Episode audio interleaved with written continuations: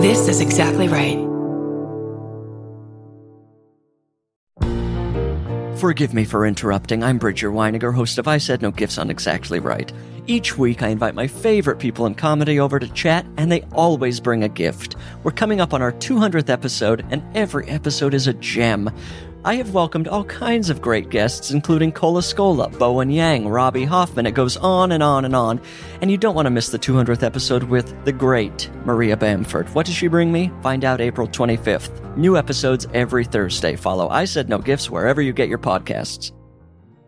Hey, if you've ever wanted to see us live, now's your chance. If you're anywhere in the LA area, um, October 6th, 7th, and 8th, you can come on down to the beautiful historic Biltmore Hotel in downtown Los Angeles for the LA Podcast Festival.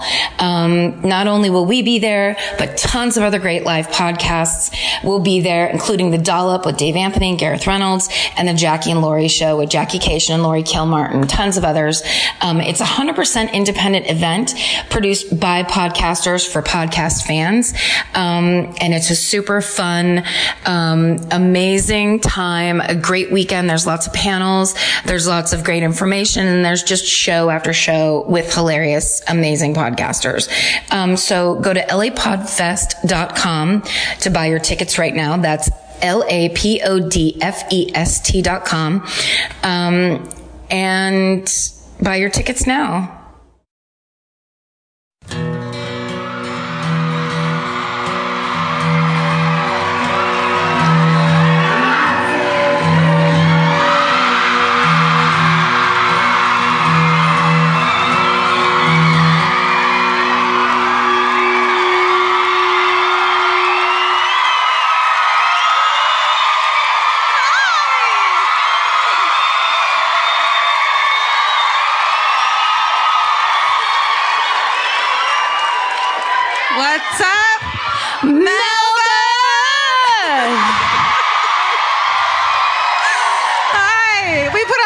Lotion like right as we were walking out. A little bit greasy Real for greasy. you.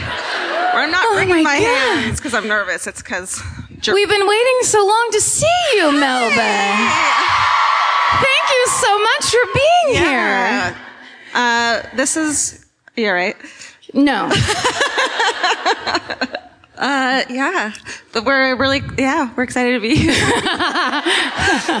we bought a lot of stuff already today. You guys have cute things. Yes. Some quality. Well, can we just start? Yeah, Can we start where I need to go? Um, I, I didn't want to bring it up uh, myself. no, it was mine to bring up. It's Yeah, yeah, mine to yeah, bring yeah, up. We were just, um, George and I were just sitting in the back, in the dressing room. You know, in one of them light up mirrors, like, uh, they have backstage at theaters like this. And we're just, we're just putting on pounds and pounds and makeup and Yep, talking about stuff and whatever. And thing like we do. just slowly as we're chatting, I, I just started to tilt a little bit to the right. And in my mind, I was like, either you're tilting to the right or you have a very large brain tumor and it's about to get, the action's about to start now. And right as I was about to turn to Georgia to say, hey, are you tilting to the right as I am? The chair I was sitting in folded underneath me. The legs of it broke, and I fell all the way down to the ground. But I fell butt first with my hands toward Georgia, like eye contact the whole way down. help me. And it was so slow and so sad. Like, And I have that problem of like laughing when people f- have unfortunate events, but I know like, oh no, isn't this suck for you? Way like it's very thoughtful. this is, this was your way of like helping me. Georgia was like this. No. Her arm was barely extended. No, A, I was laughing way harder than that. B, I, I think I just went to you and hugged you because I was like, this isn't going to go well. I kept thinking that I was going to be able to recover because so much time was passing. It was like fucking January, February, March. So But you were like, just this is gonna there. end soon. This is gonna end, but instead it just kept You were just kept going. laying there I laughing. just like, sat don't there. even get me up. a little bit folded up, and then Vince had to come in and pick me up off the ground. It was that. It was that major. And um, Um, well, today earlier, hold on, you're I'm not Okay. done. No, because I was gonna share a, a thing that happened to me. I so That I just need to fully process Okay. mine though, It's yours. because it's yours. It's your moment. I'm positive mine's worse. the waves of shame Oh, are still hitting me. No shame. No, so much. It was like a, the chair had been broken before, clearly, and was now duct taped together. And I was like, the story duct we're going with. No, I swear. When you bend metal with your ass. okay, what happened to you? Did you fall down? No, I did something dumb though in front of a lot of people. I, well, it wasn't whatever. Uh, I was like, first day in Melbourne, I'm gonna go shopping, all kinds of vintage stuff, and I was like, I'm gonna go sit at a cafe by myself and have breakfast and like Wear wear a scarf. cosmopolitan- Yeah, I was wearing a scarf. So I got all dressed up and I put makeup on and I was like leaving the hotel with my headphones in and like all these like dudes who um park cars Valets. valets. And I was just like, da, da, da. it was very um like Sex in the City, and then there was a step I didn't see. and then when I, you know, like when I do anything, I make a lot of no- like I'm very ah! like I can't just step off a step and not know it's there. And I fucking tweaked my back a little, oh. and I did. And then I and I turned and looked at the, the one of the guys just to be like, "Can you believe?" You know, just to be like, "I'm okay." And he was just staring at me like he was disgusted as at me. We're gonna get him fired. Yep. So it's been a clumsy day.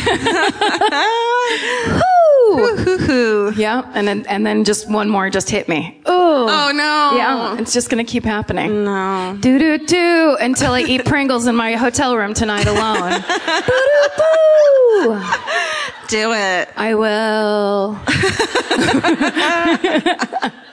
you guys, what an amazing trip. We're in Australia, for Christ's sake. Australia. It's, it's, I had to tell you when uh, they first uh, uh, suggested this idea that we come down and do this tour, both of us were like, oh, we can't do that. Yeah. Oh, we can't. We can't travel. Can I get anxiety. We can't go far away. Yeah. Uh, it seemed impossible. Yeah. it seemed like a joke. Was like, Um, yeah. yeah, we'll go. Okay. Sure. Tell them we'll be there. totally. Mm-hmm. Uh, but then it actually worked out. Yeah. I think a big part of that was that um, somebody, and I'm not sure who it was, flew us first class. Ooh. Yeah. That'll Don't do be it. jealous. I Yeah. feel there's definitely We'll some go. anger. We'll go anywhere Yeah. if you fly us first class. We'll For go straight to fucking hell. We'll be like, First class. We'd love to go to hell and do a couple Right. shows. Yeah. Do they have a uh, Do they have a menu I can take a look at? do they have a lounge that I can go to first? All the people we talk about are there. we might. it might actually be very dangerous for us to go Uh, Yeah, there. that's true. But to make things fair and like to make myself not get a big head, I stole something from first class. That's right. Georgia. Georgia kept it super real in Yep. first class. Yep. Um, It was a little like fuck the man, yoink, you yeah. know. Punk rock always. Yes, With us. Yeah. Also, but can I get another champagne, please? Yes. and I need a better pillow. You, you. Uh, so you got really excited because they served us food, and And you know I love that.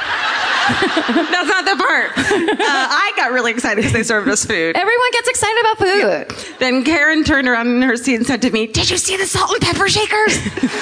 Because they were a little pepper and a big salt in the shape of the Sydney Opera House. Yeah. Oh my god. Yeah. it was like pretty adorable. I said, I saw them. So So then I had four wine with dinner. Or breakfast. We're not sure. We don't know what time it was. was- we still don't. They closed the shades. They turned the lights down. There was like, you know, they put like fake twinkly lights up. So we're like, dinner, great, wine, Yeah, I believe it. Dinner. dinner, wine. Uh, and then I, after dinner, I go backstage to get, uh, to go to the bathroom. And Backstage. you called it that twice. Is that because of the curtain? Yeah. I know these people are like bustling around working. It reminds me of like, well, you know, what you think life's really like, which is like this, everything's fake. We're not really on a plane in the air. It's Right. like, it's simulation in your brain. So we go backstage Yes. where the action happens. That's where all the clockwork, Right. like it's four hamsters and a thing, Yeah. making the plane go. Exactly. Okay. That's what we call help is just hamsters. Uh, so everyone's working and Not that's true. not true. everyone's working and bustling around and I'm waiting for the bathroom and uh, the lavatory and excuse me. The laboratory. Yeah, I'm first class now. And I'm, I'm like scrunched into a corner and I look to my left and there's like a big tray full of salt and pepper shakers. And everyone suddenly is like turning with their back to me. So I, again, four, four wines. And so I fucking whoop into my scarf, took Karen, and then I walked by Karen. Yeah. Thank you. Thank you. Thank you. Oh no, the police! And as I walked by Karen, I, I was I was like giddy while I was like even peeing. I was like, oh, she's gonna love this. I think I was so excited. I was like, I should save it for, for when we're like in Brisbane for our first show. I can't do it. I can't do it. I can't do it. I have to do it now. And somebody walked by but and like threw them at her. And I had already was trying to figure out how to look them up online to buy them. I was like, would that be in Sky Mall or does Virgin have their own version? I'm like, all like this. Of course, there's no Wi-Fi to check anything, so it's just all up here. And then Squirrely Scarfy walks by and goes like that and puts them in my hand. I almost started crying. I went, I tried to grab her face. I was like, oh my God. but quietly because everyone else was asleep. Uh huh. Except for the baby Yeah. that was screaming at first. Wow. First class baby. Rare. A rare bird. Screaming first class Screaming baby. First class baby. You could hear the other, the people who are used to being in first class who live there Yeah. and that's their normal life. They're just like, uh, is the baby leaving before we take out? Where's the, who's taking Yeah. the baby away? No. Is there a night nurse or a wet nurse somewhere to take the noise making baby Yeah. away? Maybe a white, uh, wet night nurse.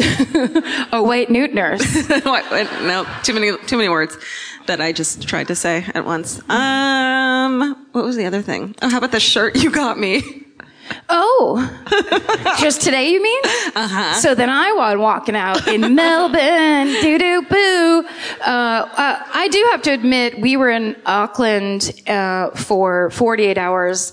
And I saw the inside of my hotel room and then the inside of the theater that I was in. Well, I know it's not funny because it's like the most beautiful country on the planet, perhaps. they don't want to hear that. And I was, No, that's, it's here. Here. Oh, are they like? Is this like Yeah. the Dodgers versus the Giants Yeah, yeah, style, yeah, yeah, yeah. total vicious? Yeah. Or, uh, or the, the coast versus the middle of the country, our country.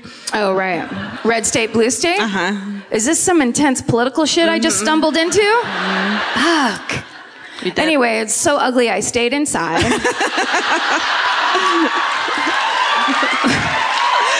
Wow. Steven, cut it.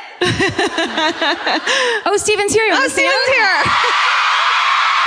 Come on. Steven, wave to the people. Yeah. in the middle. Look at him. Say hi. Just Hi. Oh, hi. Hi. Yeah. There we go. Okay, wait. Now, can we have that spotlight? Steven's gonna sing a song really quick. No, Mike. Okay, bye. Bye. Somebody that. We're making him sleep in someone else's car while he's here. No, we're not. It's his own car. You're like, that was the most hilarious older sister movie. You're like, come out here, get away. And I'm not even anyone's older sister, but I'm good at it. Pretty right? fun, right? Yeah, it is. We have good training. She got me a shirt.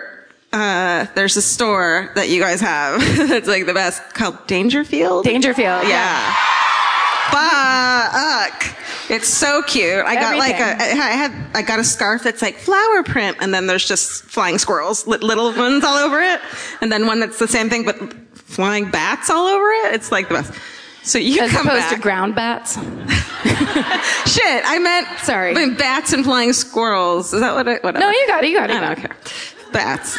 Bats. And then you came back from the hotel. Well, Oh, I nope, was in it. the store. I went. She was showed me all these things. I'm like, now I have to go. So I walked because at, at at every point, somebody, either Georgia or I, has to be laying in their bed. Yep. So she went. She took the first shift and went out into the world, Yeah. And then I stayed there eating bonbons. And then she came back, and then when I went out to Dangerfields, and I was just like, I wish I was 30 years younger so I could wear some of these wonderful pigeon prints or whatever the fuck is happening here. But I'm like looking through the, there's t- so many oh my cute God. things, tiny things. Also, like, what size is a small or a medium? What size is a medium here? I don't know. It's all small. And the tiny shop girl was like, "Well, I'm an eight. and I'm like, "Well, then I'm a fucking 40. Because my God, You fucking bitch. Yeah. Oh, anyhow, um, no, but I'm going through these shirts and everything I pull out has like a different wonderful, like a koala with a gun or whatever. It's just like, just great ideas everywhere at you that know, store. Your Fun uh, stuff. your mascot. It's- koala with a gun. what you love. Um, flip, flip, flip, pull out, and there's a shirt, and it has a gray cat sticking out of the pocket wearing a babushka looking mad. And I was just like, so I text, I took a picture, I sent it to George, I'm like, why didn't you buy this?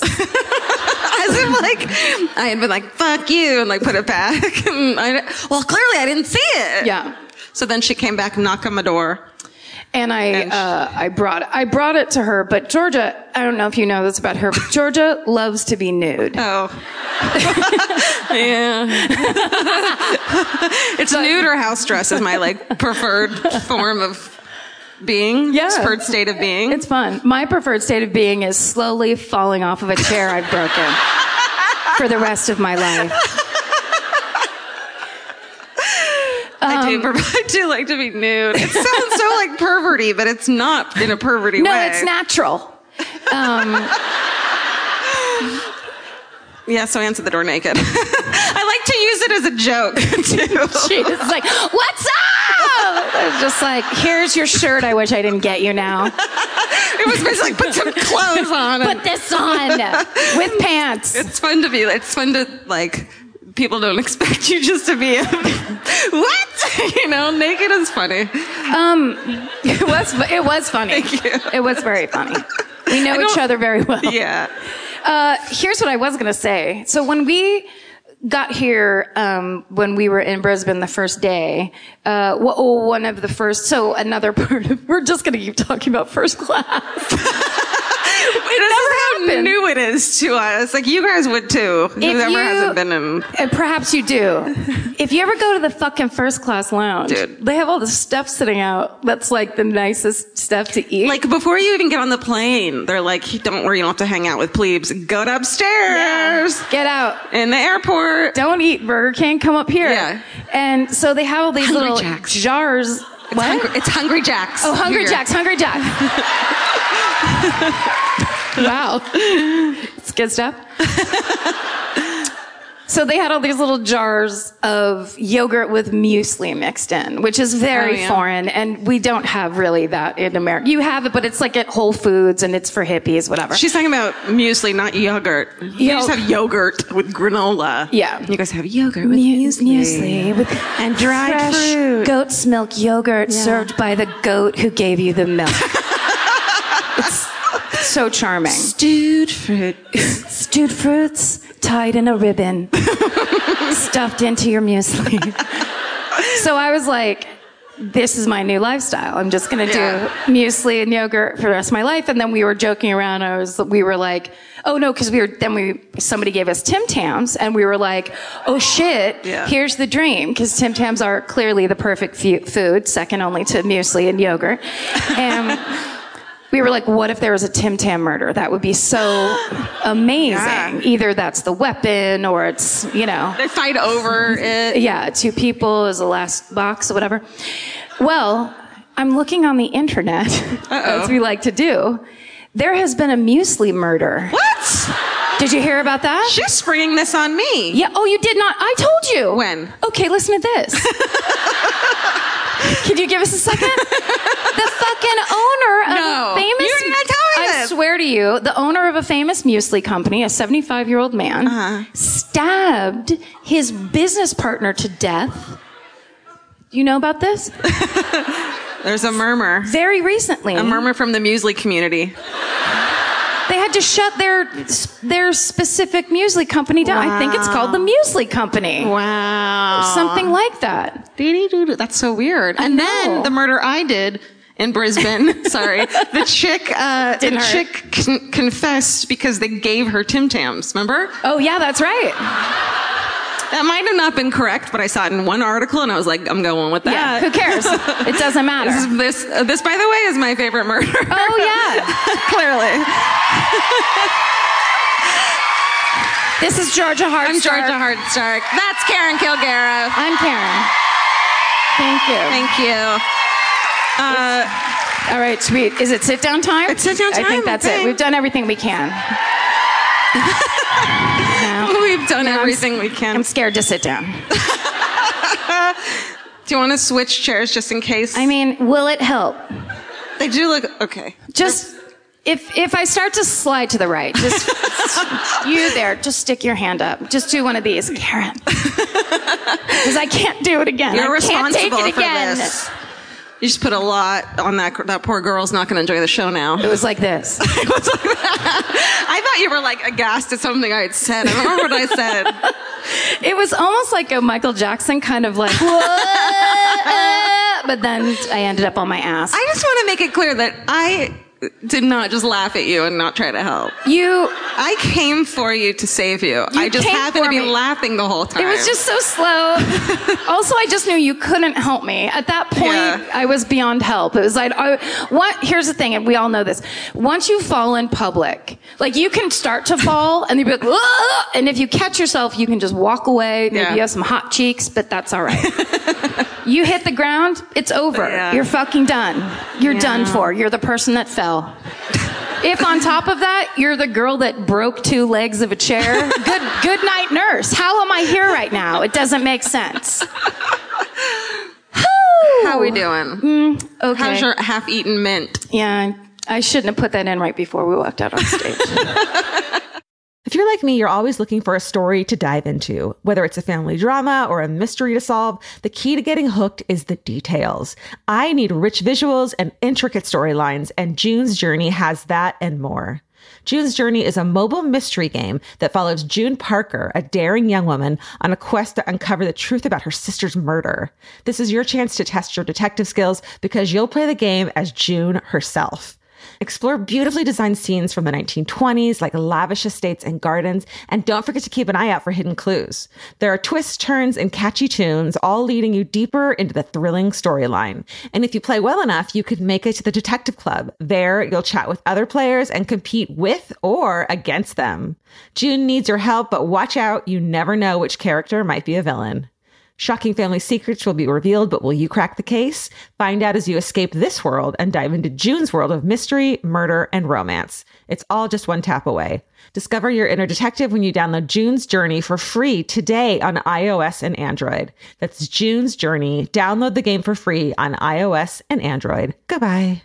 Georgia, have you ever been blown away by the most simple dish at a restaurant, like perfectly scrambled eggs? Oh my God, yes, Karen. And then all I want to do is make that dish at home and eat it every day. well, you probably could, as long as you have the chef's secret ingredient, made in cookware. Made In was created to bring restaurant quality performance kitchenware to home chefs around the world. For years, they've built their business by supplying restaurants and top chefs with high end cookware. Some of Tom Colicchio's most treasured dishes at his restaurant Craft are made in Made in. Whether you're cooking for professional critics or just the critics you live with, your meals will benefit from the quality of made in products. Like their carbon steel cookware, it combines the best of both cast iron and stainless steel clad, so it's rugged enough for grills or an open flame. It's the MVP of summer cookouts and cook ins. What I really love about made in cookware is that it actually makes something like having a Memorial Day barbecue much more convenient because you can keep everything on the grill. If you need to throw,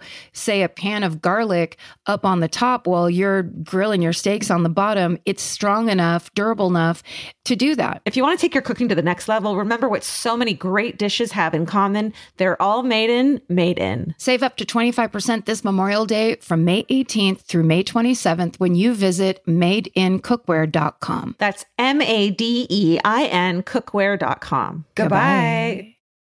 So you're first, It's right? me, right? All right. Okay. I'm gonna settle in. Guys, I decided to just go for it and pick one of the most famous serial killers in Australian history, Ivan Milat. Damn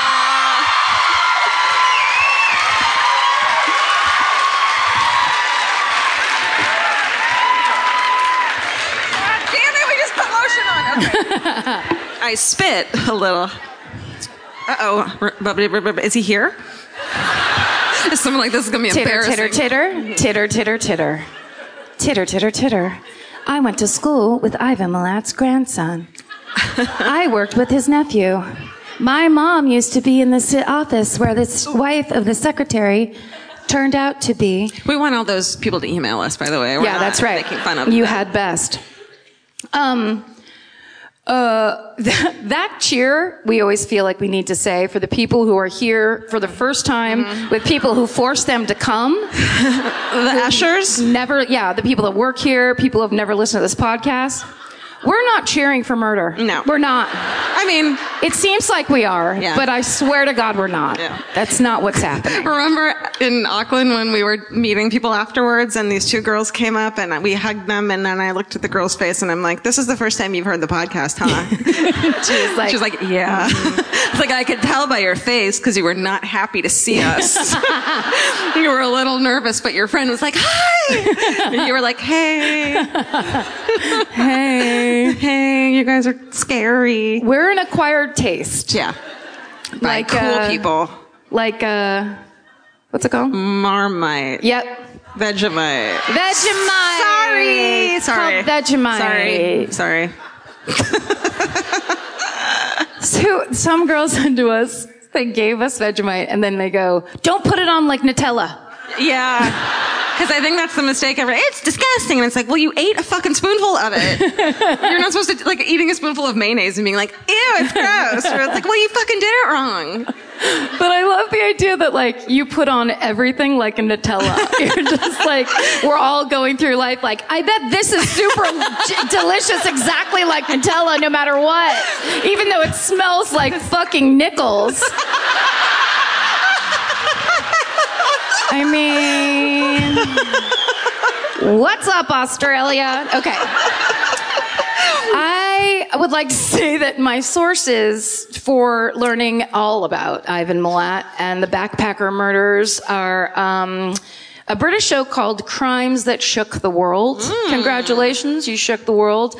Um, uh, a show called Crime Scene Investigation Australia, which is, yeah, it's really good, except for on YouTube, uh, it's ripped, and you, so it's backwards.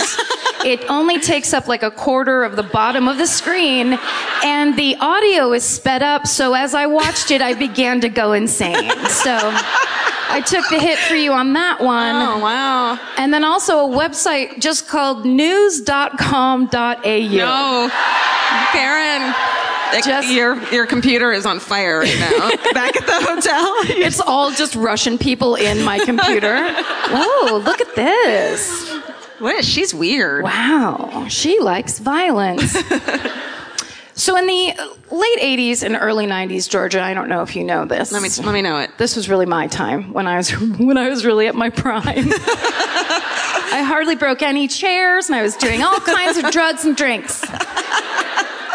Well, uh, people who weren't total losers like me were backpacking all through Australia. It became um, such a huge thing because you could come to Australia cheaply, and then you could you could on a shoestring budget you could backpack all throughout the gorgeous country. You could go to the gorgeous world famous beaches. Um, and actually, they started building youth hostels so that people could do this, and it turned into a billion dollar industry of backpacking around Australia. Wow. In this time. Um, that all changed. oh no. Yeah. On September 19th, 1992, two joggers uh, uh, who were running on a trail in Belangelo State Forest. Never run on a trail. Oh. Belanglo. oh, I added an E in there. Sorry. Belangelo. I'm homesick. Um, Belangelo State Forest. So they're jo- imagine this. They're jogging on a trail and they smell something. No. So strongly that they know it could only be a dead body. Wow. So they uh, go off the trail about 10 meters. I don't know how far that is in America. Listen, we were busy shopping all day. We didn't have time to do conversions. I was. Sho- I've been shopping and falling. Me too. In so in the brush, buried under some sticks and leaves, they find the body of Carolyn Clark.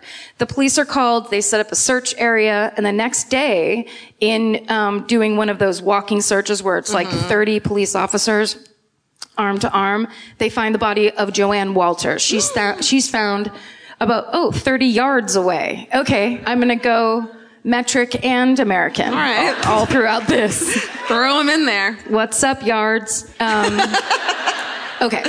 So these two women had been missing for five months. Um, they were both uh, young British um, students who had come separately to Australia. They both were had always dreamed of coming here and backpacking here. They both loved traveling, and they met at one of these youth hostels. And they had decided that they were going to spend the summer um, picking fruit to make money, and then like finance their backpacking around. Um, around Australia. Uh, so in April, after they had kind of done all that, they had decided to hitchhike, hitchhike back to Melbourne.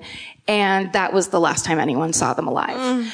Um, the police determined that Carolyn had a sweater tied around her head. She'd been raped and shot in the head 10 times. Holy shit. Joanne had been raped and she had been stabbed 14 times. What? Both of the women were bound, um, and they had found Winchester cartridge cases near the bodies. So, yeah, it's real quiet. Um, okay, but other than what I just named, there was almost no evidence um, that they could find, and so essentially the case went cold. And so a man who lived nearby and who knew um, that forest really well, his name was Bruce Pryor, and he had kept checking the newspaper to see if any other stories would come up about these two bodies that had been found there, and he didn't see any. And so he decided, since he knew the forest so well, he was just going to start going out and looking to see if there was anything else to be found. Wow. So for the next nine months, Holy shit. he searched around a thousand meters of forest. And then uh, one day he spots a human skull. It's upside down in the dirt. He picks it up. Oh. He didn't know it was the 90s. Um, he brings it to the police. And so he had good intentions. It don't. He meant well. At least he didn't use it as an ashtray. Yeah, that's For a couple months. Or he didn't go like, I was right, and throw it back down. Like, shows that. Show, this will show them. okay. So basically, the police were like, holy fuck. And they come out and they set up a, a perimeter and they start searching the area. And then a second body is found. Um, well, that would, uh, this is actually a fourth body, is found 22 meters away from where that skull had been in the ground. So these are the remains of James Gibson and Deborah Everist. They were two students who grew up in Melbourne. They decided that they were going to hitchhike together to a music festival in Albury, and they had both been missing for four years. Wow. Uh, James's bones had been marked with multiple stab wounds. Um, Deborah had been bound. She was savagely beaten. She had a lot of broken bones in her face, and and she had been stabbed. Um, their bodies were 600 meters from where Carolyn and Joanne had been found. Um, so now the police set up a task force of 300 police officers, and they start combing the entire forest. So. Uh, relatively soon after that, they find the remains of German tourist um, Simone Schmidl. She disappeared while she was hiking from Sydney to Melbourne on January 20th, 1991. And they determined God. that she um, based on the marks, and this is how it happened with a lot of these remains because there was so little of them left that they just had to count the stab wounds on the bones. Yeah. So they knew she had been stabbed minimum eight times. Um, after her body was found, the police made an official statement that they had a serial killer on their hands. And that statement, of course, makes international news because um, Simone Schmidl was German. Uh, the um, first two women were British. It, it, it just goes everywhere that they, that now hitchhikers are going missing and then bodies are being discovered. Well, uh, up in Birmingham, England, a man with my favorite name in the world, Paul Onions. Oh my God. Come on, Dude, dude. go find him. I mean, And I marry have to make him him. mine. Paul, you don't know me. And I certainly don't know you. Karen Onions. Mrs. Paul Onions. Wow. Um, so Paul Onions, right? He gets the paper and he sees the story and he fucking freaks out because uh, four years earlier he had a very interesting experience very near the Belangolo National Forest. Belangolo? It's really scary for, in this podcast saying whenever you say the, a place, you get this like scared feeling mm-hmm. because you just are waiting for a scream at you. Yeah. Imagine that. That's why we have started our new program, Spell It Like You Say It. Yep. Fuck yeah. We just, it would help us so much Yeah. if people would just fucking start spelling things phonetically Yep.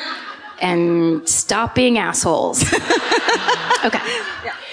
So here's the thing. He called, there's a hotline number in the article that he's reading. So he calls up and he's like, Hey, I'd like to give an official statement because here's what's ha- happened to me four years ago. He's hitchhiking. He was hitchhiking. Uh, he was in Liverpool, but in Australia. He was, and he's trying to hitchhike a thousand kilometers back to Melbourne. And he meets, he's like trying all day. He finally meets a guy named Bill who's super nice and cool. And Bill's like, Oh, hey, are you trying to hitchhike? Where are you going? And Paul Onions is like, I'm trying to get to Melbourne. And he's like, So am I. Jump in my big old truck. Listen, onions. Do you think you call them onions? He was like, Hey, bloomin' onion, get in my fucking car. and that's how the Outback Steakhouse was born. Sorry about that, by So the way. sorry. That's- we don't go there. No. Um, okay. So they're in this truck. This story is so fucked up. They're, Do you know that I don't know it at all, and I'm so excited you don't know right this at all. Okay. No. They're in Bill's truck. Okay. And they're driving for a while, and then Bill's like, "Oh, hey, I can't do it. I want to do it so bad, and I can't do it."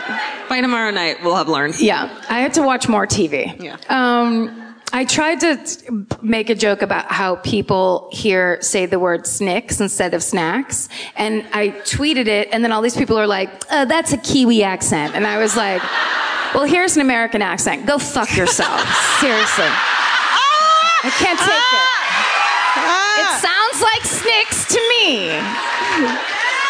Oh, also, it's just fun if someone goes, Would you like any snicks? Yes, I would like 1,000 Yeah. snicks. I mean, I'd want them even if they were snacks. Yeah. But now I want them for I sure. I want them more because they're snicks. Yeah. Okay, Snick snack. let's focus. Yeah. Guys. There's so many pages left. Okay. Here's the thing. They're sitting in the truck. He's like, we're about to, there's going to be no more radio signal. So I'm going to pull over here and I'm going to go in the back and get some tapes because it's the late 80s, early 90s. And, uh, and Pa- Paul Onions is like, that's cool, man, because he's so chill He's and so awesome. chill. I'm a, yeah. And so he goes to open his door to stretch his legs, and Bill suddenly gets real rude and is like, Stay where you are, put your seatbelt on. And Paul Onions is like, Hey man, I just wanted to stretch my legs. And he's like, Stay there. Uh-oh. So then he shuts the door and he's sitting there and he looks down. There's a whole bunch of tapes right there in the in the console in between. And he's like, Uh oh. This isn't good. Maybe he just wanted a thousand maniacs in the back or whatever. No? 10,000? Thank you. well, back then they were only a thousand. That's when you liked them. They were only a thousand. Oh no, that's scary. Okay. Yes. So he's like that. Fe- I just when I was Mm. watching whatever one of those backwards fucked up shows were that I was watching, that idea that you'd be sitting there, and be like, okay, like that thing where the first thing a person does that's weird, but you're like, oh, okay, I guess I'm still going to sit here because I don't want I don't want to be rude Mm-hmm. to the super weirdo who's yelling at me out of the blue. For doing a super normal thing, like For opening a car door. Opening a car door is a bad sign, and then it's like, all right, well, Bill's Bill's pretty cool. I th- uh uh, Yeah. and just like the stomach drop. Yeah. Right as the, all that's happening, the driver's side door flies open. Bill comes in and goes, "You know what this is?" And he's holding a gun. Oh. Just your two fingers? No, it's a gun. It's uh, yeah, it's a pretend gun. No, it was a real gun. He's holding a real gun on my blessed and beloved Paul Onions.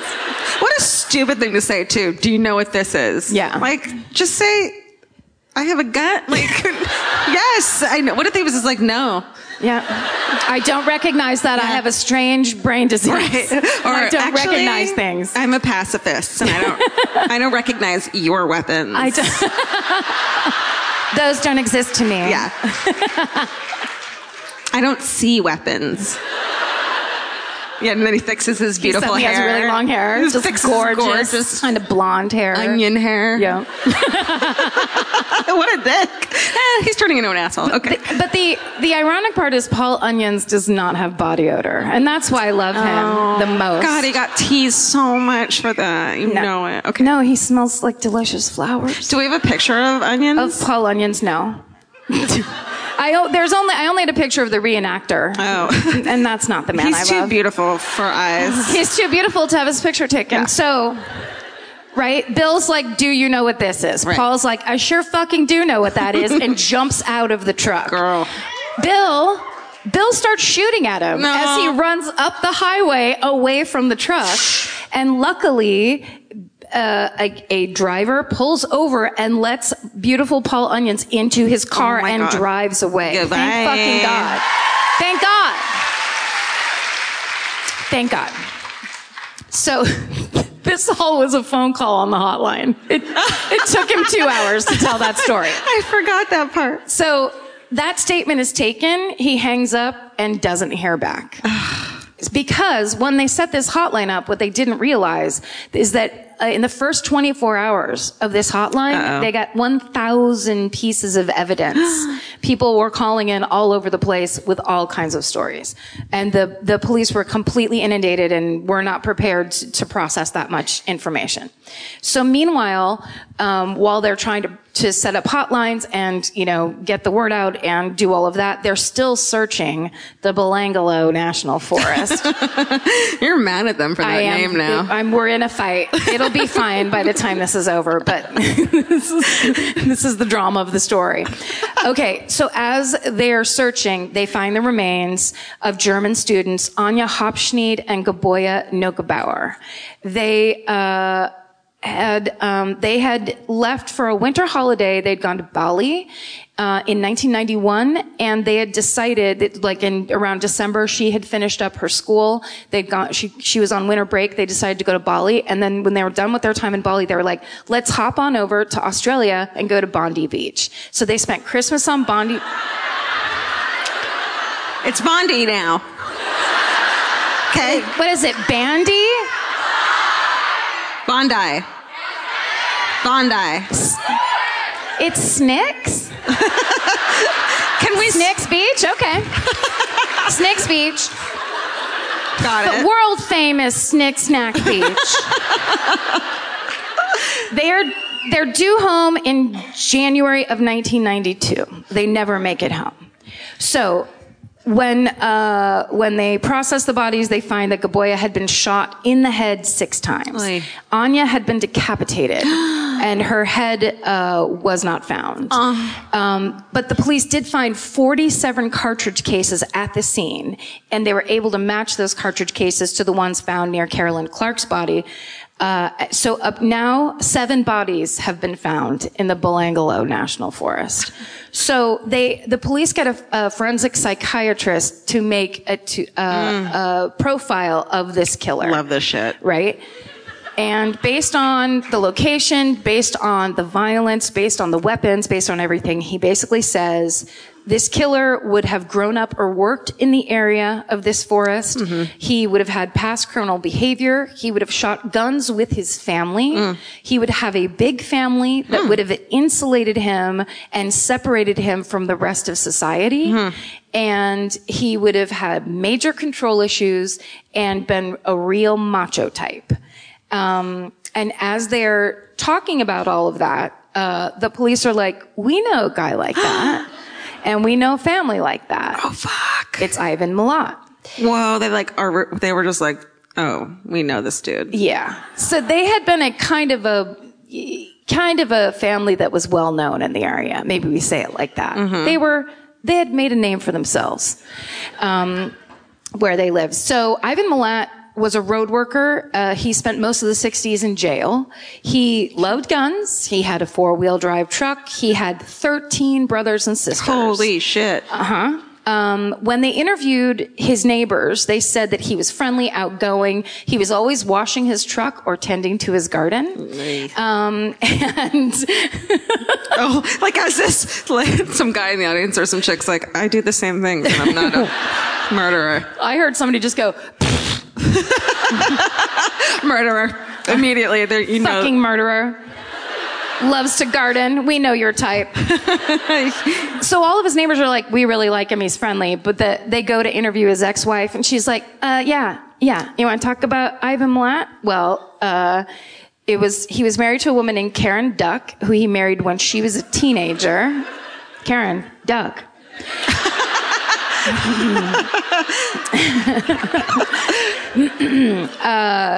She described Ivan Milat as a brutal, controlling husband who was gun crazy. Aren't you bummed that you laughed at her now? Yeah. Um, she says that he often took her to a pine plantation, um, to the Belangolo National Forest, and to the Jenolan Caves, which are, I guess, a tourist attraction. Um, thank you so much, Mom. My mom's here, everybody. What? That sounded like an American accent. Typical. so they start then uh, with all of these things kind of lining up. They start looking into Ivan's early police record, and they find that he was convicted of uh, uh, an eerily similar case in 1971. Uh, in April, Good Friday, 1971, he picked up two hitchhikers near Liverpool train station. He pulled a knife on them, bound them, gagged them, told them if they screamed, he would kill them. He took them into the forest and raped them both and put them back into the car. And one of them convinces him to pull over so they can get a drink at a gas station. And he lets them. And she gets out of the car. They both get out of the car and go into the gas station and get in there like, you fucking guys, help us. Oh my God. And everybody gets them and then they go after, they go after him. He got away, but eventually he was arrested. Um, he was facing, don't clap yet. He was facing Oh, no. two counts of rape and robbery. Um, and what he does was f- he faked his own death. What? By, yes, he left his shoes at a renowned Sydney suicide, suicide spot called The Gap, which I used to work at The Gap. You worked at a suicide spot? it's not that bad. oh, sorry, I stepped on your. No, no, it's okay. I think it worked. I think you built it. Okay. So anyway, he escapes to the place we all hate so much, New Zealand. um, but he returns in 1974 because his mother had a heart attack and she was hospitalized, and so they re- rearrest him then. Yeah. Um, they had arrested him the first time, but then he, of course, faked his own death at the Gap. He bought he bought a sweater, faked his death. Yeah. Left town. Left his shoes in the changing room. Yeah. like, oh shit. they were just like, oh no, I guess he's gone forever. Go back to folding these sweaters. Have I ever told you my sweater folding story? I don't think so. This one is a little bit classic and it's worth me stopping this horrible tale. I used to work at the Gap for real in San Francisco. It was my first real job, and it was also when I was really also working very hard at being a, a just a dedicated alcoholic. and so the the day after Halloween, where my friend and I went uh, dressed up as two people who worked at the Lancome counter. Is that what we're dressed as right now? Yes, exactly. All we just went out in our black clothes, and my friend got two Lancome name tags for us. cool. It was pretty rad. And then we just got beyond shit faced. the next day was a fold down day. If you've ever worked retail or worked at the Gap, you know the fold downs. You have to go into work like four hours early and literally refold the uh-uh. entire store. Every single item in Uh-uh. The store is refolded with a board so it all looks perfect Just to break your soul a just little to, bit? just to, because they're like, hey, we're paying you six dollars an hour. Why don't you earn it? yeah. oh God. Yeah. So uh, we went in. We woke up. We were supposed to be there at seven in the morning. We woke up at eight fifteen to the call of our manager being like, "You fucking assholes, get down here." But luckily, we lived one block away, and so we like in our Lancome outfits Oh walked down to the Gap. We go in, we start folding. Sh- I have the back wall, and it's I'll never forget because every time I see these sweaters like at a thrift store, I'm like, here it is. It's Oh, one of these no. sweaters.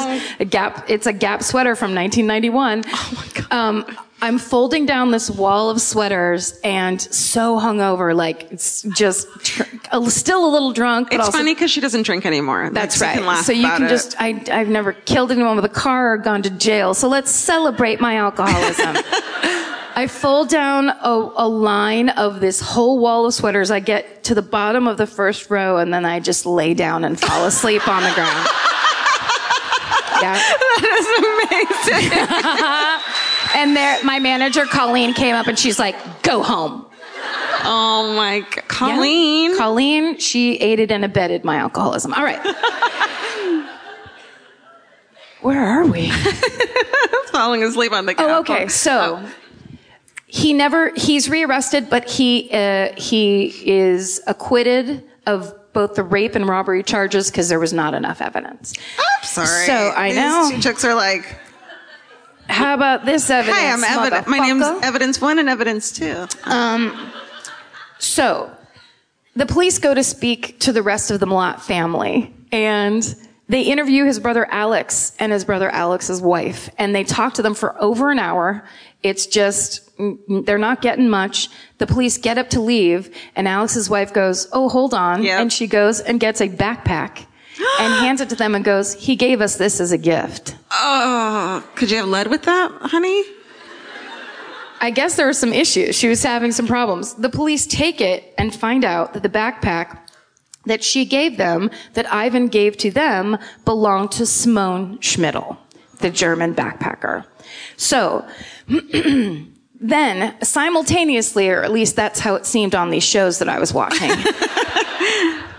they go through they're going through all the statements that they had gotten in the first you know month of the hotline and they find beautiful paul onion statement Oh my God. Uh, from all the way up in Birmingham.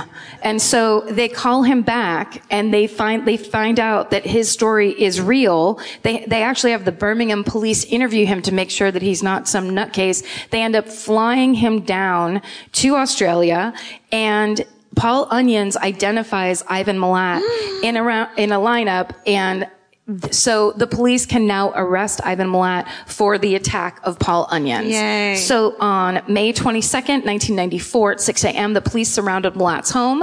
Um, it's really funny in the reenactment. They called him on the phone and were like, hey, can you come outside for a second? he did, and then he was down on the on his perfectly manicured lawn. wow. Face, oh, right. Face first. Because he likes gardening. That's right. He likes things just so. Mm. Uh, when the police enter his home, they immediately start finding trophies from all of these murders. There's there's all this camping equipment. There are um, there are all kinds of personal belongings just everywhere. They the police are identifying them as they look around the house, and um, they also find rifles, ammunition, hunting knives, and a sword. Um, and then hidden inside a wall in a plastic bag, they find pieces of a Ruger 22 rifle. Um, and when the ballistics expert reassembles those pieces, test fires it. It matches the bullets used to kill Carolyn Clark. Mm. So Ivan Milat is charged with the murders of all seven victims. And on July 27th, 1996, following a 15 week trial, the jury returned after three days and found him guilty on all charges. He was sentenced to six years imprisonment for the attack on the most beautiful man in the world, Paul Onions. and seven consecutive life sentences for each of the murders of the backpackers. Yay. Um, when asked if he had any comment, he protested his innocence. He said he didn't do anything. Oh, for sure. Um, but his younger brother Richard uh, told the police that there were quote heaps more bodies out there to be found, and there are. There are 11 other unsolved missing persons cases that are extremely similar to the backpacker murders, going all the way back to February of 1971. Holy shit. So I'm just going to go through these real quick. Karen Rowland was driving behind her sister. They were driving up to a hotel in Canberra when. Shut up. No, I'm kidding. What is it? She's asking her friend who's Canberra. Canberra. Canberra? Okay, just really quick, just a suggestion. How about you spell it C A N B R A? Oh! Okay, I'm not mad at you. I'm not mad at you at all. okay. This is so creepy. The two sisters take two separate cars. Why? It's not as fun. they must have had work or something. It makes me so mad when I read that. I was like, what? Her, they're driving. Her sister loses sight No, no. of Karen in the rearview mirror. Her car just isn't there anymore. She mm. continues on to the hotel. And then when she gets there, Karen isn't there. And she thinks maybe she went back home. She doesn't understand what happened. So they search. They find the car with an empty gas tank on the side of the road. Oh, she ran out of gas. Yeah. And it, she ran out of gas. And then 15 meters off of the trail in the Fairbairn Pine Plantation, they find her body. She was lying on her back, legs straight out, her arms encircling her head, clothing pulled down, indicating sexual assault. A beer bottle was found nearby. Um, so in June of 1972, uh, Robin Hoinville Bartram and Anita Cunningham, uh, 19 and 20 respectively, they were student nurses, they were roommates, and they were going to plan. They were going to um, spend the summer hitchhiking around northern Queensland. Um, they set off from Melbourne on their way to Bowen. And It really is scary. uh, they were never seen again. In November, Robin's body is found under a bridge in Sensible Creek. She was shot in the head with a 22. Anita's body was never found. Uh, a woman told police that she and her mother had chatted with those girls at a hotel that July, and the girls told her they had gotten a ride with a man named Cowboy. Stephen, do you have that one picture of Ivan Milat? Oh, no. Oh, no. It's actually very in fashion now, what he's wearing. I can't. I Yeah, just we had no know, idea what you just said. Okay. Okay. Uh, Friday, October 5th, 1972, Gabrielle Janke and Michelle Riley decide to hitchhike from Brisbane to check out a party um, on the Gold Coast. A week later, Gabrielle's body is found at the bottom of a steep embankment on the side of Pacific Highway at Ormeau. Ugh. Ten days later, at 6 p.m. on October 23rd, Michelle's body is found 12 meters from the road in the bushland off of the Mount Tamborine Highway. They both had massive head injuries from fractured skulls, and both of their clothes were pulled up, and branches had been covering their bodies. On October 30th, 1978, 20-year-old Leanne Goodall was dropped off by her brother Warren at the Muswellbrook train station. Uh, Warren thought she was taking the train back to Sydney, but in fact, she decided to go to Swansea. Swansea near Newcastle to see her parents. She got off the train in Broadmeadow in central Newcastle. Uh, someone spotted her at 3.30 that afternoon at the Star Hotel. She was never seen alive again. Her remains were never found. Robin Hickey, Four months after Leanne Goodall's disappearance, 18-year-old Robin Hickey uh, leaves her family home in Swansea to meet friends at the Belmont Hotel south of Newcastle. She's never seen again. Amanda Robinson is a 14-year-old girl who vanishes on her way home. To, uh, to Swansea from a school dance. Ivan Milat was named as a person of interest in all three of those disappearance cases because he was working a road crew at the time, um, but there were there was not enough evidence to uh, arrest him. And then there's, I mean, look at this. There's three more pages of Jesus. people who had the exact it's the exact same mo he's it's always 15 meters off of a trail back in the bush In the same area generally. Like, this, the same age it's uh, they he it's girls that he meets at hotels there's always a witness but in the same like general area kind of too. yeah it's it's along the Yeah. gold coast right They're not sure either. I mean- you guys fucking flunked that I mean, it- but it's it's basically uh, the the, the Yeah. eastern this eastern coastal side Yeah. and all up because basically this this I did look up on Google Maps. It it takes like seven hours and thirty seven minutes or something to drive from Melbourne to the Belangolo National Forest. Mm-hmm. And so that, thanks. And so that's like the, Yeah. that's basically the area that he was working in. And he was a road worker. Oy. He also delivered tires, truck tires. So he was always, he was always Up on the and road down, and he was always leaving work and coming back, um, where, and like having people cover for him and stuff. Jesus. Now, really quick. Sorry. I mean, those are just like there's uh, there's six more people who have the exact same mo in their death. There's 58 total of missing people. Oh my God. Who there there's pieces of of their murder details or their murder that can be related to Ivan be, but because he will not admit to anything and never has, they can't get him on anything or prove anything, and th- their families, you know, have no have no satisfaction. They just don't get to know. Um, so he's in jail, right? And he decides to cut off. He's 73 now. He's still in jail. He's in a supermax. Wow. He's going to be there for the rest of his life. In 2009, he cuts off his little finger with a plastic knife. Ow! And the uh, people in the jail decide they're not going to reattach it. I mean, he doesn't fucking need it. I don't. I interpret. I'm sure there was like a medical reason and a whole decision, but in in my mind, I was just like, they're like, no, you did that to yourself. um, he had previously in- injured himself uh, by swallowing razor blades, staples, and other metal objects. He went on a hunger strike because he wanted a PlayStation. Oh no! That was in 2011. And now his in 2012, his great nephew Matthew Milat and his friend Cohen Klein, who were uh, are 19 when they were sentenced, um, they were arrested for murdering David um, Auchterlonie on his 17th birthday with an axe in the Belanglo State National Forest. Um, and he uh, Matthew killed him, and his friend uh, taped it on the phone, recorded it on the phone.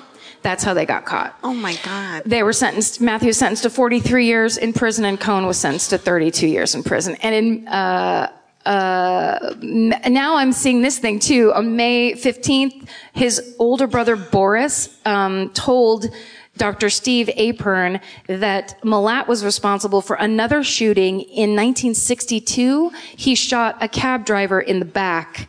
Uh, because he wanted to rob him and he ended up paralyzing him. and that's a, that's a, they were just doing a special about that on TV recently.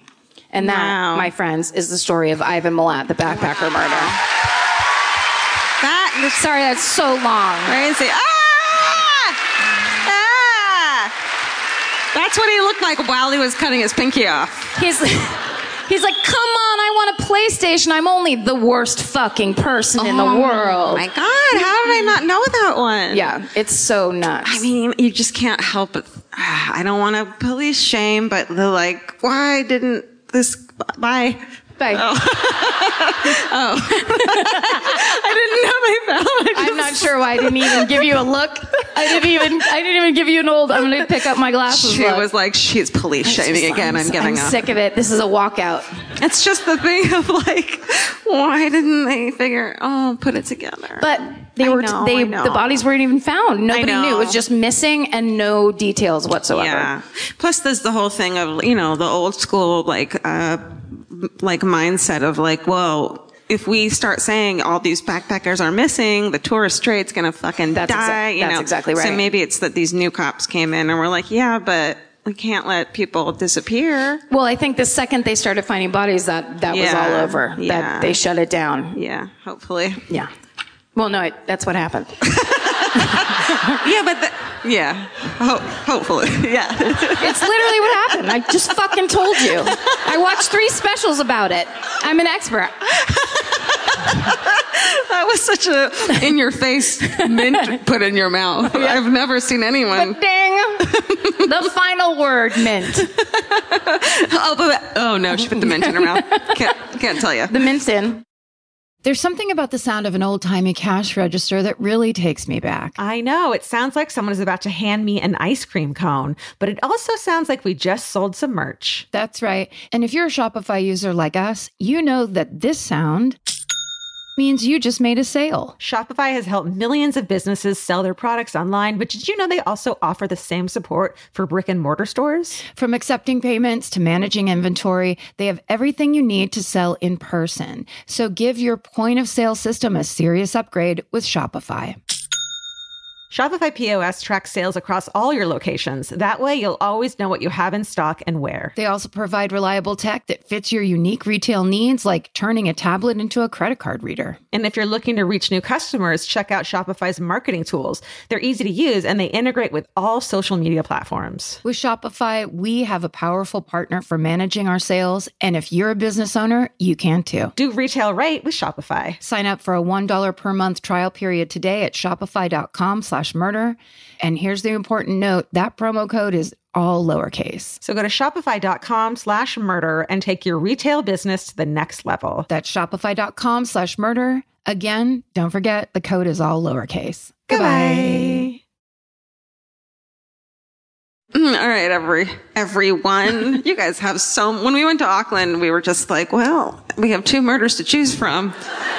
So I guess I'll take this one and you take that one. Yeah. You know. Not here. No. Not the case whatsoever. You guys, there's a reason we're going to be here for three nights in a row. Not because people want to see us, but because we just couldn't pick one. the government's making us tell Yeah. all the murders. Yeah. Yeah, we're doing it. It's a social service. You're welcome. Yeah.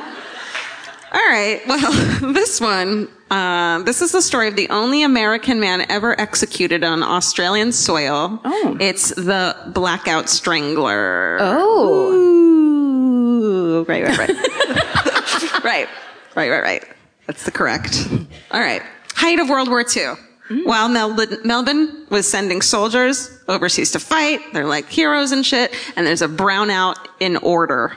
So a brownout just means that like um, there's a reduced availability of electrical power. So like in, at night, street lamps and car lights, they're all like lowered, so the Japanese the Japanese fighters can't bomb the shit out of you guys. They're like, I don't see anything, let's get out of here. Instead of being like, look at all those beautiful lights of Melbourne, which is like a thing, you know. Yeah, they're known for their lights. They're known for their lights. like I think they call you guys the city of lights.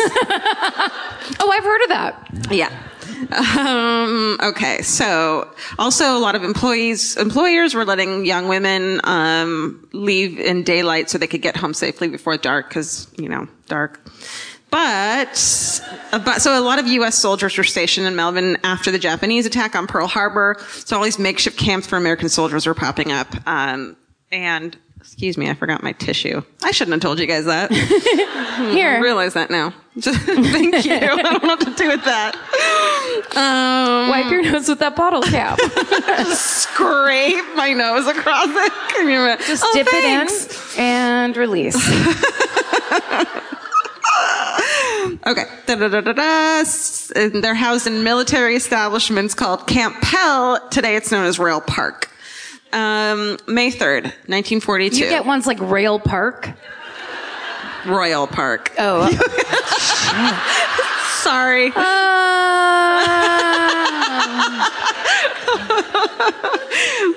I just audienced you, essentially. Royal! It's Royal! May 3rd, 1942. 40 year old Ivy Violet McLeod was waiting for her tram. Can you see I copied and pasted this from uh, Australian articles? Waiting for her tram um, in, on Victoria Avenue in Albert Park around 2 a.m. when she's attacked. you wooed at and she's attacked. Just at the you got to perfect do it right away if you're going to do it. Um, okay, her body was found by a hotel cleaner who was hosing down the footpath outside a hotel. He saw an American soldier get up from a stooping position in a nearby shop doorway. He was going to run after him, but decided to try to help the woman, but it was too late. Ivy was dead. She was partially naked, badly beaten, and strangled. Um, her purse was still in the area, so it was obvious that robbery wasn't the motive. Um, and witnesses said that they had seen her in the company of a U.S. soldier late the previous night. We have a photo of her, and while that's up, I'm going to subtly wipe my nose on my dress. Oh, how nice. Oh my Thank God, you. you're an angel. There's tissues Thank happening you. at oh me. no, she has a knife. What if she didn't give these to me? What if she just took the tissues and She was just like, you should buy some of these. thank you so much. This has happened before. Security. okay. That's every shirt that was at Dangerfields today.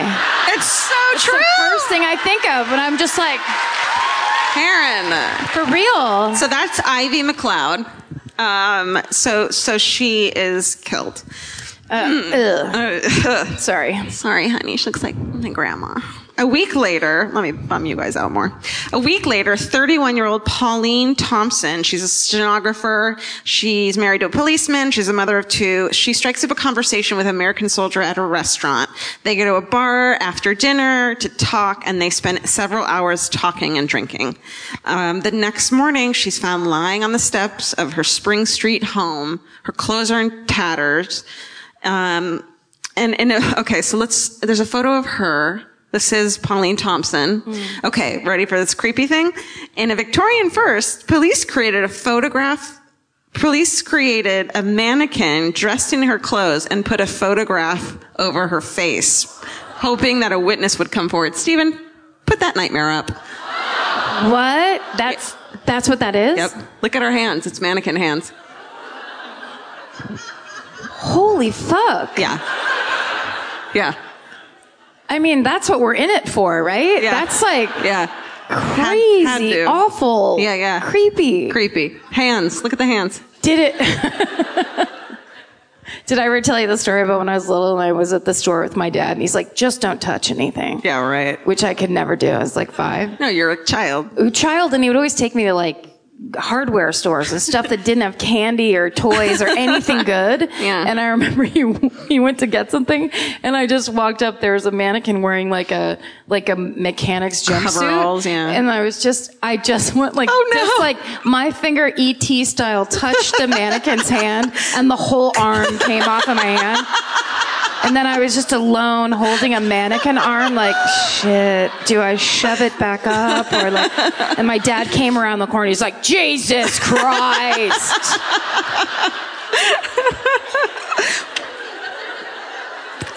Karen, you shouldn't be allowed in retail shops anymore.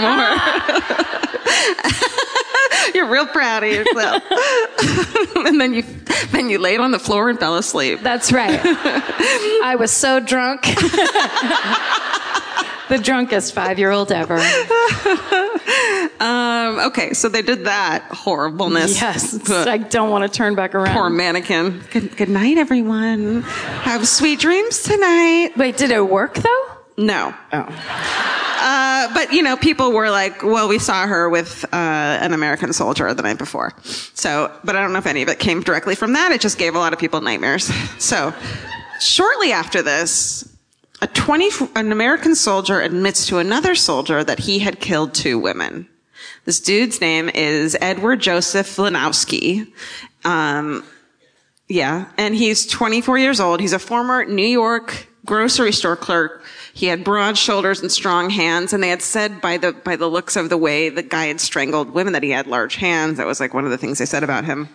He was well liked by most who knew him, although other American soldiers reported that he liked to drink heavily, and that when he did, he became particularly aggressive, especially towards women. Um, a file described him as the soldier from hell, and he earned that notation after he attempted to strangle a young woman in San Antonio, Texas. He was caught, charged with assault, but never prosecuted. Instead, the U.S. Army was like, send him to Melbourne. Sorry, guys. Sorry about that. Um, so he arrived on February 2nd, 1942, and that first murder happened um, on May 3rd of that year. Wow. Yeah. So, um, mm-mm-mm-mm. Okay. So that he told his, his his bro that I killed two women. His bro was like, "Turn yourself in, say your claim insanity." Um, Edward's like, "Nope," and the soldier's like, "Okay," and like didn't turn him in. So again, apologies, Melvin. Um, It's like, well, I gave you the one suggestion I had. yeah. That's all I, I- got for it. I don't know what else could be done. I'll, I guess I'll see you in the mess tent. yeah. Um, all right. So the final victim. Oh, let me show you a photo of this dude, Edward. Hey, I'm gonna That's- murder you. That's him? yeah. They said that, so he was a total alcoholic, and a lot of people were like, he was super fun, and a lot of people were like, he attacked women. But the ones who said he was super fun, one of the things they said he would do was like get super drunk and then get up on the bar and walk across the bar on his hands. Like Pee Wee Herman style, but on your hands. Look at that crazy son of a bitch. Yeah. His forehead is so low. It's tiny. It's too small. It's a I small mean, forehead. as someone with with a three head, I would like to say his is a one and a half head. That's true. it barely is there. Yep. Or is it just that dumb hair? It could. It looks like both. Okay. I'm gonna go both. Um, um, his final victim, 40 year old Gladys Hosking, on May 18th, while walking home from work in the chemistry lab at the University of Melbourne, which is like, what a badass, she is caught in the rain. Um, an American soldier offered to shelter her under an umbrella he was carrying. It's our old friend Edward. Yeah. He attacks her, he strangles her, and she's found inside the Royal Park boundary, not far from Camp Hell, just 350 meters from her boarding house. In just over two weeks, from May 3rd to May 18th, 1942, three women had been killed by oh, him. So the murderer becomes known as the Brownout Strangler because it's during a brownout and he strangles people. I didn't need to explain that part. Steven, cut that out. Because it was actually uh, symbolic of something Yeah. else, but Yeah. you wouldn't understand. We They called U.S. soldiers uh, brownouts. That's what they called. because they were total bummers. Yeah. Um, What a fucking brownout that guy yeah. was. Oh, I just licked the microphone on accident. Uh, uh, uh. Does anyone have any hydrochloric acid? or I'm something? gonna drink it. An Australian soldier, oh god, that was disgusting. An Australian soldier told police. So Australia, okay, so Gladys gets killed. Australian soldier tells police he saw a U.S. officer slipping under the Royal Park fence on the night of the murder. He shines a here's a he shines a torch. Mm-hmm. That's not what we call flashlights. So clearly, I copied and pasted that. Uh, in in the guy's face, it was all muddied. He asked him why he's covered head to foot in yellow mud. He's ha- covered head to foot in yellow mud, which is What, like, what's is that that? diarrhea? No, no. it's mud and it's just yellow. I don't know because it's wartime. I don't know. because there's a brown out, and so there's not enough brown to go Yes. into the mud. What the hell? That's got to be it. Uh, and, and the- Yellow mud. I don't know. I didn't look that part up. Okay. I didn't even look out what meters means. so clearly I was shopping all day. uh, okay, so the dude says to him, I fell over in a pool of mud going across the park. That's like his excuse. And it's like, okay, go ahead. They were good with it. Right. Uh, the description of this soldier, though, matches the individual Pauline Thompson was seen with the night of her murder, as well as a description given by several women who had also survived recent attacks. So I guess he'd been fucking attacking women all over town. But people had been surviving. Yeah. So after days at Camp Hell, they're going from fucking soldier to soldier, being like, "Are you a murderer? Are you a murderer?" Like interviewing people. um, I guess I don't know. I didn't make that up. They I could bet actually. that's how they did it. No, I bet that's how they did it. could have been. Police investigate. Do, I think we have a photo of Gladys. Actually, did I already? Yeah, there she is. Oh, right. Look at that outfit. That's not why, ah, but okay. Okay, so they're uh, fucking soldier to soldier. You, you, you, you, you. Police investigators get to Edward Leonski's tent and the yellow clay matching the crime scene is found on his tent, his shoes, and his bed. So he's just flailing himself all over the fucking place, apparently. it's so yellow. I hate yellow. This, okay. Then, okay. So he's arrested, charged with the murders. Behind bars, he confesses to fucking everything. Um, he tells investigators that he is a Dr. Jekyll and Mr. Hyde. And his motives for the killings was a fascination with female voices, especially when they were singing. What? Yeah. Creepy. So all those women had been singing? Well, uh, he says, he claims that he killed women to get at their voices, quote. Oh no. I know. Kind of like a little mermaid thing? Yeah. He was a fucking original sea witch. Uh, He just Sea witch. he yeah. He wanted to he wanted to God, that guy's fucking stupid. Yeah. Crazy, too. Yeah. Yeah. So he said uh, about his second victim, Pauline Thompson, he said, She was singing in my ear. It sounded as if she was singing for me. She had a nice voice. I grabbed her. I don't know why. She stopped singing. Well, because you grabbed her. fucking idiot. Then the investigator was like, Goodbye. I'm going to go to, what's that? I'm going to go to the Gap. See you guys later. Can you imagine hearing that? Sing, someone saying that to you? Okay. According to a psychologist who interviewed Edward during his trial, he grew up in an abusive alcoholic family and one of his brothers had been committed to a mental institution for life.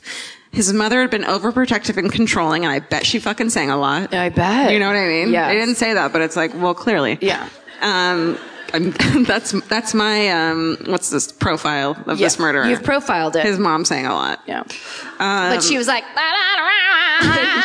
just the most horrible sound of all time. So it's essentially, I could show you right now what that sounded like by just singing. She put him into bed and she'd be like, all right.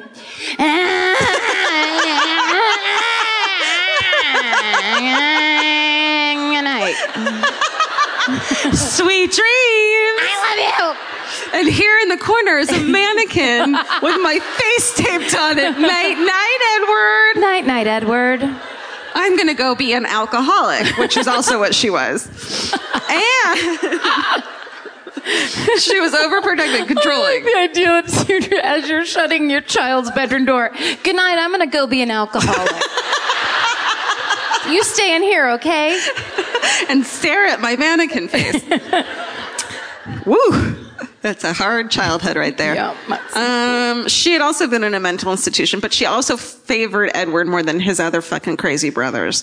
So he got bullied by neighborhood kids and called a mama's boy. According to the psychologist, uh, he said, and you know, 50s, 40s and 50s psychologists were like, well, uh, and they were like, what? That doesn't make sense. Uh, Oed- Oedipus complex? no. Oh. Symbolic matriarcide. And I was like, that sounds familiar. Our friend Ed Gein. Oh yeah. Where you like kill people because they're like, it's my mom. And They you're just- like, it's actually a woman you don't fucking know. They're, they just want to kill their mama over and over Exactly. again. Yeah. Exactly. Um, so cause it, cause of the resentment and hatred of his mother. Singing, bad singing is really irritating. This is why I don't, well, I do sing sometimes and it's, yeah. It's, just do a little song. okay. Um, what should I sing? Just sing um, I Will Always Love You. Oh, how about look at this stuff? Isn't it neat? What I'm just speaking. Do it. My complexion's complete. Yep. Oh, wouldn't you think I'm the girl? The girl who has everything. you just tried to Just tell kidding. Did that for a joke. That was good.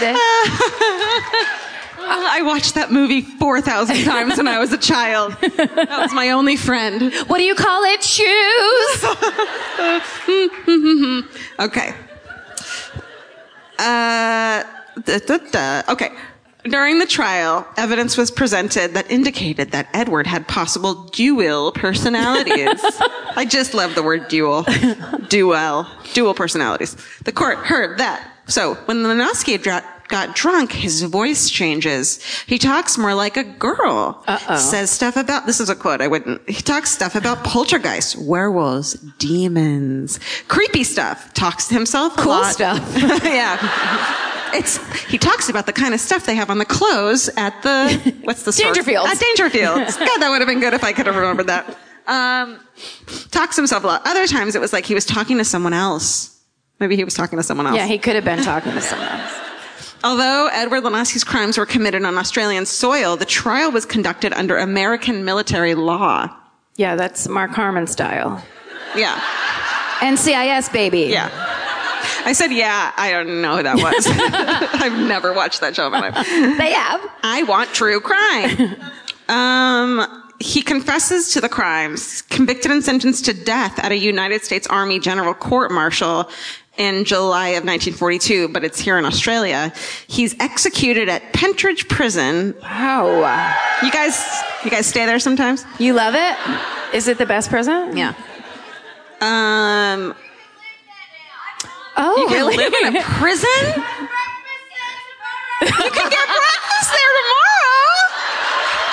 You know, normally heckling makes me really mad. Yeah, me But too. My favorite thing anyone's ever You yelled at me. You can live there and you can get breakfast there. You can get breakfast there to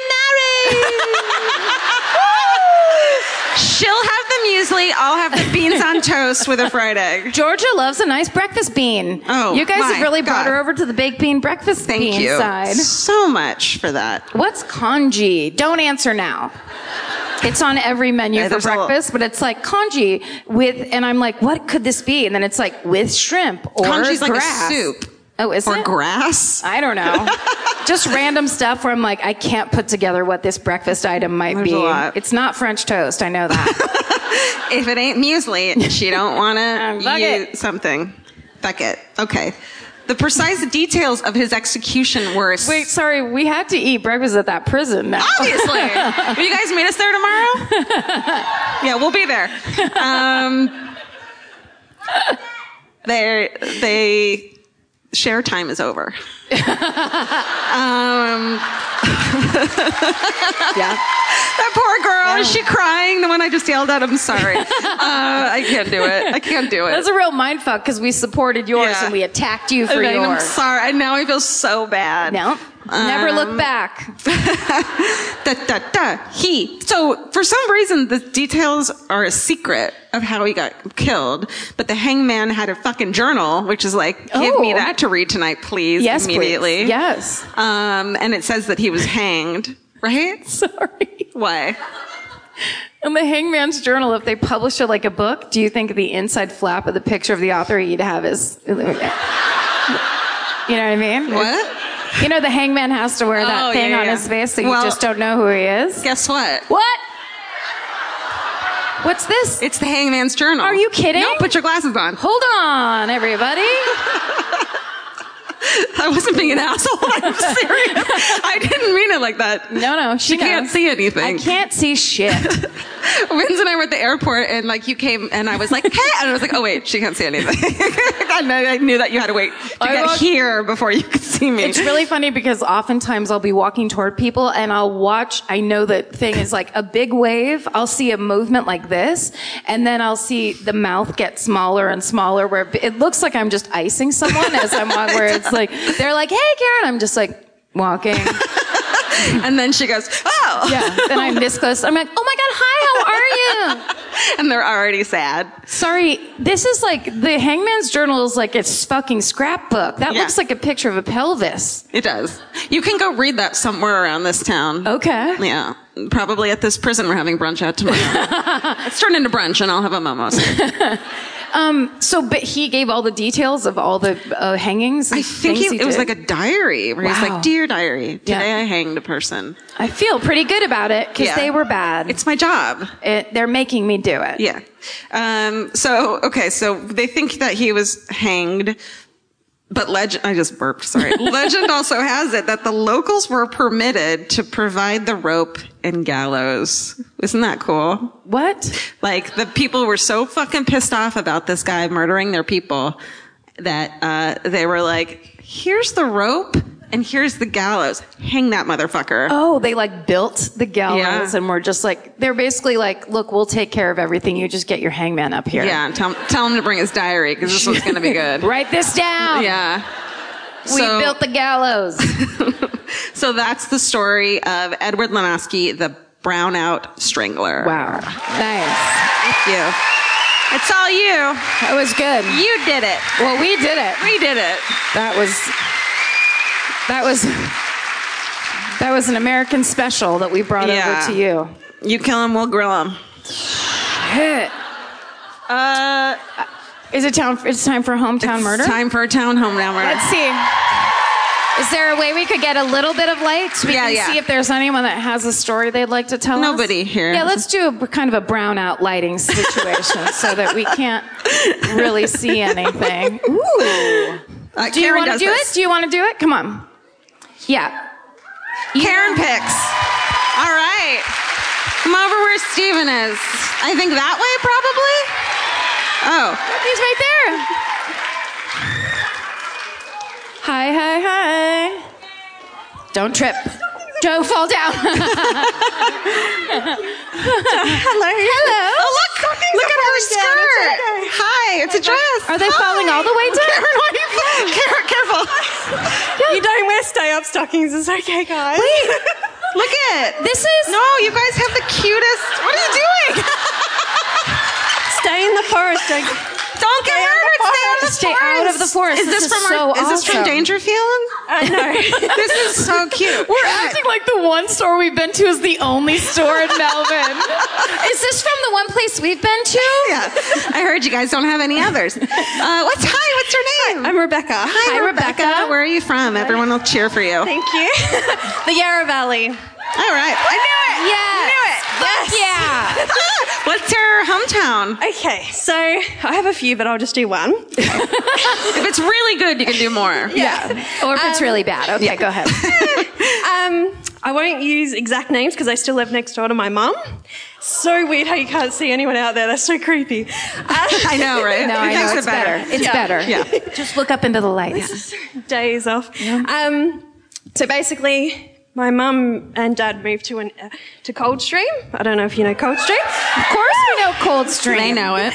um, along the Maroondah Highway. So basically, high traffic area, and they start building this house, and there's an old little barn out the back, a little bit creepy, and basically where they're going to build the house. There's a big tree out the front, big cherry blossom, massive cherry blossom. And my dad's like, I really think I need to cut this down. Why? Well, where the house was going to be so they could keep the old barn. Oh, right, okay. Yeah, yeah. Okay. So the neighbour comes over and he's this big, massive guy, big beard. My dad's like a skinny kind of uh, crocodile Dan- Dundee. Oh, yeah, yeah. We know him. We know him. Yeah, yeah, yeah, yeah. We Big have. knife. he can yeah, chop that the tree down with this big knife. Yeah. Okay. So you imagine this other guy that's massive and my dad's kind of skinny. I control problem. Anyway, so this guy tells him, "Don't cut down the tree. No matter what you do, do not cut down Oh, this tree." chill, dude. Yeah. That's super chill. Yeah, and so dad's like, watch me. Oh, The next day comes in with a backhoe, but the tree's been cut down. And there's a big hole right around the tree. oh no. This is really sus. Dad's like, what the hell's going on? So anyway, pulls up the tree, talks to the guy next door. Doesn't know anything apparently. As you do. and then, so we build the house over the top where this tree was. Straight away, which is, ended up being my bedroom, mind you. Oh, no, no. there ends up being horrific hauntings. so no. Yes. so this is like Sit down. Sit. What happened? What? Everything. So it starts off with my brother. So he's first in the room. So there's 10 years between my brother and I. okay. So my brother Adam wakes up. There's these horrible, horrific noises in the room. Basically, this ghost likes musical instruments. Don't know if you all believe in ghosts, but anyway. Sure, I Doesn't now. matter. Doesn't matter. My brother Tell starts to learn the guitar. So you, you learn the recorder at primary school, basically. Sure. Yep. Then you go up to the guitar. So by grade six, he's like mastered this guitar. Every night, family wakes up to the guitar strumming. Oh, oh, no, Yeah? no, no, Yeah, no. yeah, yeah, yeah, yeah, yeah, yeah. So, 10 years on, I'm I'm just born basically, and my dad liked the ukulele, so he would come in. You guys gonna s- just not have string instruments in your fucking house anymore? So basically, what keeps happening is these horrible things keep happening in, in the in our family. Things like you'd be in the shower and shampoo bottles would come down on you. Like one after the other? Yeah, yeah, yeah, yeah. Like creepy as fuck. Like petrifying Oh shit, right? Oh my god. Anyway, so eventually this, this, these things keep happening, and I'm about four or five, and I say to my mum, I feel like there's something wrong at the neighbours. There's something really strange. I'm cry. But Yeah. she said it, and she was in a nightgown, and her hair Yeah. was wet, and her eyes were white. I don't know what's wrong. Something's wrong, mommy. so basically, the next day, we're all sitting down for dinner, and I actually sent you in this email as well about it. but We read it. We loved it. Yeah, totally. Loved it. So basically, the next day, we're all sitting down for dinner. Police come raiding through our house. They come through our house. They're basically like, if you have somewhere safe to put the kids, put the kids. So my brothers are older. We all went in the bathroom, stayed there. What the fuck? Dad gets out his knife, literally. Yeah, sure. That's not a knife. Yeah, this yeah, is yeah. a knife. yeah, it's like you call that a knife? yeah. And basically, the police raid goes through our through our house to the next door neighbours. They go through the back paddocks. We call them paddocks, and then through the front What's of the house. fence? Yeah. Yeah, okay. Yeah. Yeah. Oh, yep. Yep. Got it. Um, and basically, a body is found in their backyard. What? This is And the big bearded guy's Yeah, backyard. yeah, yeah, yeah. Okay. Big, yeah, yeah, the freaky guy. Okay. Yeah. And there's other bones that are found on the premises as well. They believe they were buried. There was tree roots through it. Oh my Yeah. god. I know, right? it's like, ooh. Then, oh my God. Then, a couple years pass. So the father's been put away. At this point, his daughter is about 19, 20. And a body is found at Coldstream Tip. She's almost decapitated. She's been injected Her with battery body? acid. Yep. Battery acid in a sleeping bag, bound up with a phone cord. When we used to actually have phone cords, yeah? Yeah. Horrific. They can't move the body because this, the daughter, which they didn't know at the time, her name's Karen. Uh-oh. She, yeah, sure. She has a thing where she always comes back to the body, and every single time they've missed her. So they've moved the body and missed that chance of her coming back and trying to bury it or get rid of Yeah. evidence. So they're like, we've got to leave the body. So oh. they ring, like, they're talking to the mother, and they're like, we can't move the body. I'm so sorry. So it gets quite emotional. The whole town is like, this girl, like, we don't know the body's being found. We don't know anything about it. It's all top secret. They haven't, haven't they heard of a mannequin with a fucking picture taped on its face? Not the same. Wouldn't She'd know where know. she was. Anyway, so basically, Karen comes back with dynamite to blow up the body. Holy shit! And this is Really cons- quick. You're not a compulsive liar. I just want to Yeah, check. I don't care. I don't, it's, Yeah, so she great. comes back. Doesn't matter. But this is like later on, she does it again with dynamite. She has a thing with dynamite. Okay. what? So this girl had been, it was a drug deal gone wrong. Karen was a drug dealer and it was, she had And a house is the in daughter? Lilydale. Pardon? This- wait, this is the daughter of the neighbor Yeah, yeah, who's in yeah. prison. So Got Ian it. was a really bad guy that hid the body underneath where our, our house was and then had a body in the backyard. And then Karen's the daughter who's in a almost, she's about 19, 20 right Okay, now. okay. So basically, drug deal's gone wrong. She was living in Lilydale. She moved back in with her dad after this girl was killed. Now she gets the dynamite, comes back to blow up this body. Sure. It's not a solution. Yeah. So when she comes back, um, basically the cops jump on her. Mm-hmm. So she's done for. She's arrested. Her boyfriend was waiting in the car. Now, when she does her statement, so basically she rats out her boyfriend, she got less time because she was making sandwiches in the kitchen while they were torturing this girl for 48 hours. Oh. It's repulsive. Oh like my that is just, God. yeah, so she got less time because of that. So disgusting. Yeah. So, yeah, I know, right? And this is This is happening next door while you're growing up. Well, no. So this is so the daughter. She was mostly living at Lilydale, so she's doing all these drug deals and stuff like that. Whereas Ian had moved out, so just his wife was still there. Okay, okay. Okay, so basically, Karen then gets out of jail a few years later. Her boyfriend's still in jail. She gets dynamite to blow out her boyfriend out of jail. Karen, Yeah. Karen, there's Like, other things in the world. Stop. Jesus Oh my Christ. She's- Okay. Her mom's like, but you did the dishes. She's like, yeah, I've got the perfect solution. Oh, dynamite. It's just what she does. Oh my god. So she ends up going back into jail, obviously. He does more time. Fast forward about, I think it was about three or four years ago. She ends up moving back in next door to my mum. But it's okay, she's a born again Christian. Oh. It's all right, guys. It's Amen, right, amen, all amen. forgiven. So yeah, good. yeah. Jesus forgives So, yeah, yeah, yeah, Yeah. Like all that shit. The decks thing- are cleared. the thing that like Wait, really fucks me Jesus does love dynamite, though. So he loves it. So in the end, yeah, my mom still lives next door to them. Oh my god. Do you guys have them over for Christmas every year? yeah, like what's Fourth of July like? Just really tense. They don't have that here. Sorry, uh-uh.